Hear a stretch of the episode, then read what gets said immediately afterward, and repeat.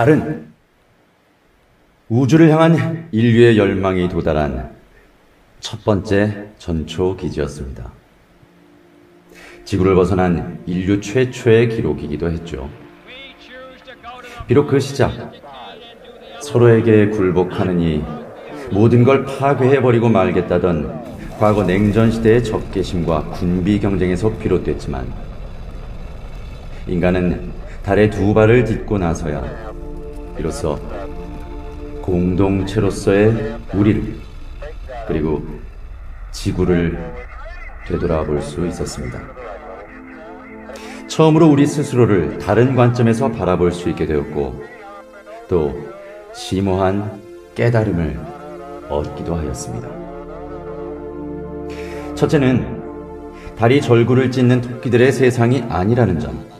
둘째는 인간이 세상의 중심이 아니라 그저 끝을 알 수 없는 저 광활한 우주 안에서의 작은 일부분이자 미개한 존재에 불과하다는 자각이었습니다. 그리고 어쩌면 천국이란 사후 세계나 꿈속에서 존재하는 곳이 아닌 우리가 숨쉬고 존재하는 바로 이곳이라는 깨달음이었습니다.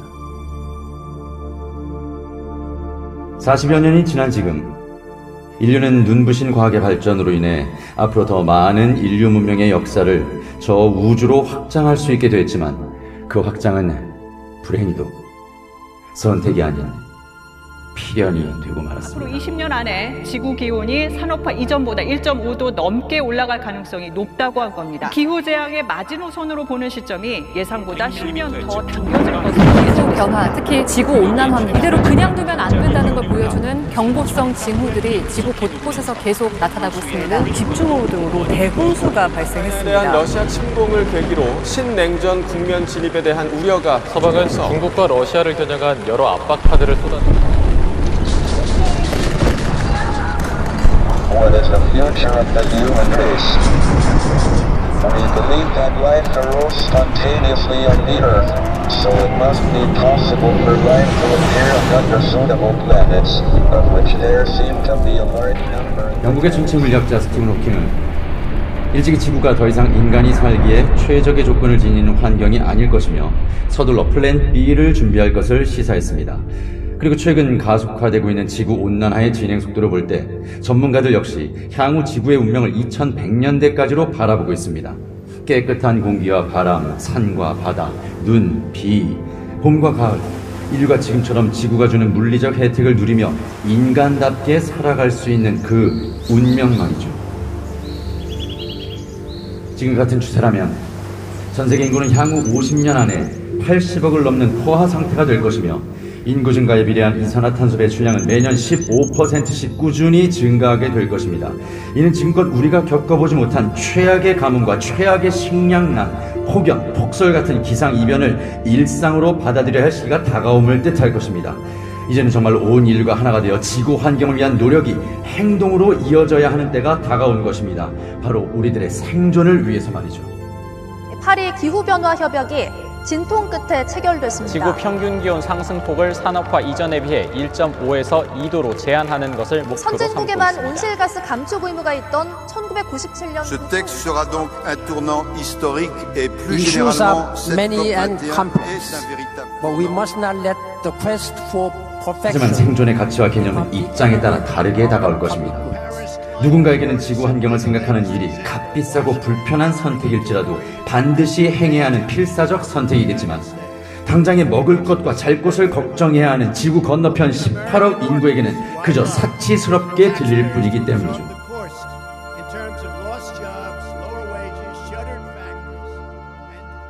어쩌다가 어쩌다가 우린 이렇게 된 걸까요? 도대체 어디서부터 잘못된 걸까요? 인류의 역사를 반추해보면 지구상 어디든 인간의 손길이 닿은 곳은 개척이란 이름 하에 늘 파괴되고 짓밟혔습니다. 그렇다고 인간들이 사는 세상조차도 조화롭고 모두가 행복하다고 말할 수가 없습니다. 어쩌다가 광활한 우주 안에 다시는 없을 지구라는 이 천국이 지구 전체 역사에 비하면 찰나에 불과한 그저 2만 년의 인류 문명이라는 발자취와 더불어 이처럼 병든 지옥이 되어버린 걸까요? 물리적, 사회적으로 말이죠. 그 중심엔 자연을 도구와 정복의 대상만으로 바라본 인간의 오만함이 있었습니다. 나와 다른 인간, 다른 사회, 다른 국가마저도 그저 경쟁과 불신의 존재로 여긴 인간의 끝없는 탐욕과 부패한 이기심이 있었습니다. 그렇다면 과거와 오늘날이 다르다고 말할 수 있을까요? 현대 문명의 인류는 일찍이부터 이런 재해들을 예상하고 막을 수 있는 과학적, 기술적 수단과 방법들을 알고 있었습니다. 좀 더 많은 인류가 문명의 혜택을 누리며 조화를 이룰 수 있는 길도 알고 있었습니다. 다만 인류는 그저 눈앞에 놓인 이익과 권위에 눈이 멀어 값싸고 쉬운 길들만을 선택하며 수많은 물질적, 정신적 문명의 폐기물들을 남겼고 오로지 수많은 경쟁에서 앞서가길 원했던 대가가 지금 우리 눈앞에 가까이 다가와 있는 겁니다. 인류 문명은 세대를 걸치며 성숙하고 안정화되어 가고 있다는 우리의 믿음은 어리석음이었을까요? 공존과 조화를 꿈꾸던 우리 인간의 문명은 종교나 인문학 서적에나 나오는 망상에 불과했던 것일까요? 우리들의 오만으로부터 비롯된 대가를 맞이해야 할 이 시점에서 우리가 다음 세대에게 물려줄 수 있는 건 무엇일까요? 너무 무거운 얘기만 했나요? 저는 오늘 단지 우리의 암울해진 현실과 미래를 되새김질하기 위해 이 자리에 선 것이 아닙니다. 늘 그렇듯 위기의 이면에는 또 다른 기회가 내포되어 있는 법이니까요. 인류는 어둡지만 현실을 직시합니다. 늘 그렇듯 처절한 생존을 갈구합니다. 그리고 그렇게 인류는 진보하고 존속되어 왔습니다. 우주. 인간은 진정 지구를 벗어나 다른 환경 속에서 살아갈 수 있을까요? 아쉽게도 이제는 그 의문 앞에 두려워할 여지조차도 우리에게 남아있지 않습니다. 종족 최대의 위기 앞에선 인류의 선택과 해법은 바로 우주이기 때문이죠. 이제는 단순히 호기심을 벗어나 우리 인간이라는 종의 종족 보존을 위해 우주를 향한 인간의 도전은 필연이 되었고 그 역사적인 도전의 태동이 지금 이루어지고 있는 겁니다.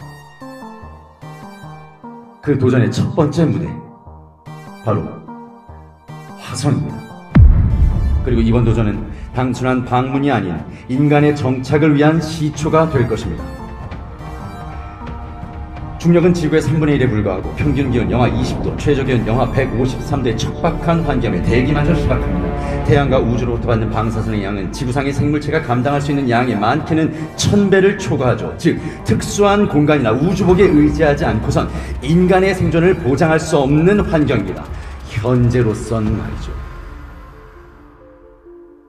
하지만 그럼에도 불구하고 태양계에서 화성은 인류에게 접근 가능한 가장 가까운 행성이자 미래의 인류 종족 보존을 위한 가장 유력한 희망이며 미래의 보금자리가 될 것입니다. 냉정하게 말하자면 그렇게 만들어야만 합니다. 그리고 그 가능성을 이제 로봇이 아닌 인간이 직접 확인하고 실현시키려고 합니다. 지금으로부터 10년 후 인간이 탄 첫 번째 유인 정착선이 지구를 떠날 것입니다. 이름하여 유토피아 프로젝트. 전 세계에서 총 6명의 실무자이자 전문가들이 엄격히 선발될 것이며 8년간의 훈련을 거쳐 2억 5천만 킬로미터 떨어진 그곳에서 지구인을 대표해 새로운 통합 국가를 이루며 새로운 삶을 시작할 것입니다. 아, 물론 저를 포함해서 말이죠. 단순히 방문이 아닌 정착인 것입니다. 그리고 돌아올 수 없는 여정이 될 것입니다. 아직 인간의 과학기술은 지구로의 귀환을 이룰 기술력을 갖고 있지 못하기 때문이죠. 하지만 외롭지 않을 것입니다. 이번 프로젝트를 지원하는 세계 통합 정부 및 비정부 기구들, 많은 기업들의 후원으로 매 2년마다 화성에서의 탐사와 정착 환경 지원을 위한 물품들이 계속 전달될 것이고 향후 각계각층의 후발대 인원들이 추가적으로 선발되어 화성에서의 새로운 사회를 이룩해 나갈 것입니다. 생존을 위해, 종족 보존을 위해, 그리고 인류 문명의 성숙을 증명하기 위한 새로운 무대에서 말이죠.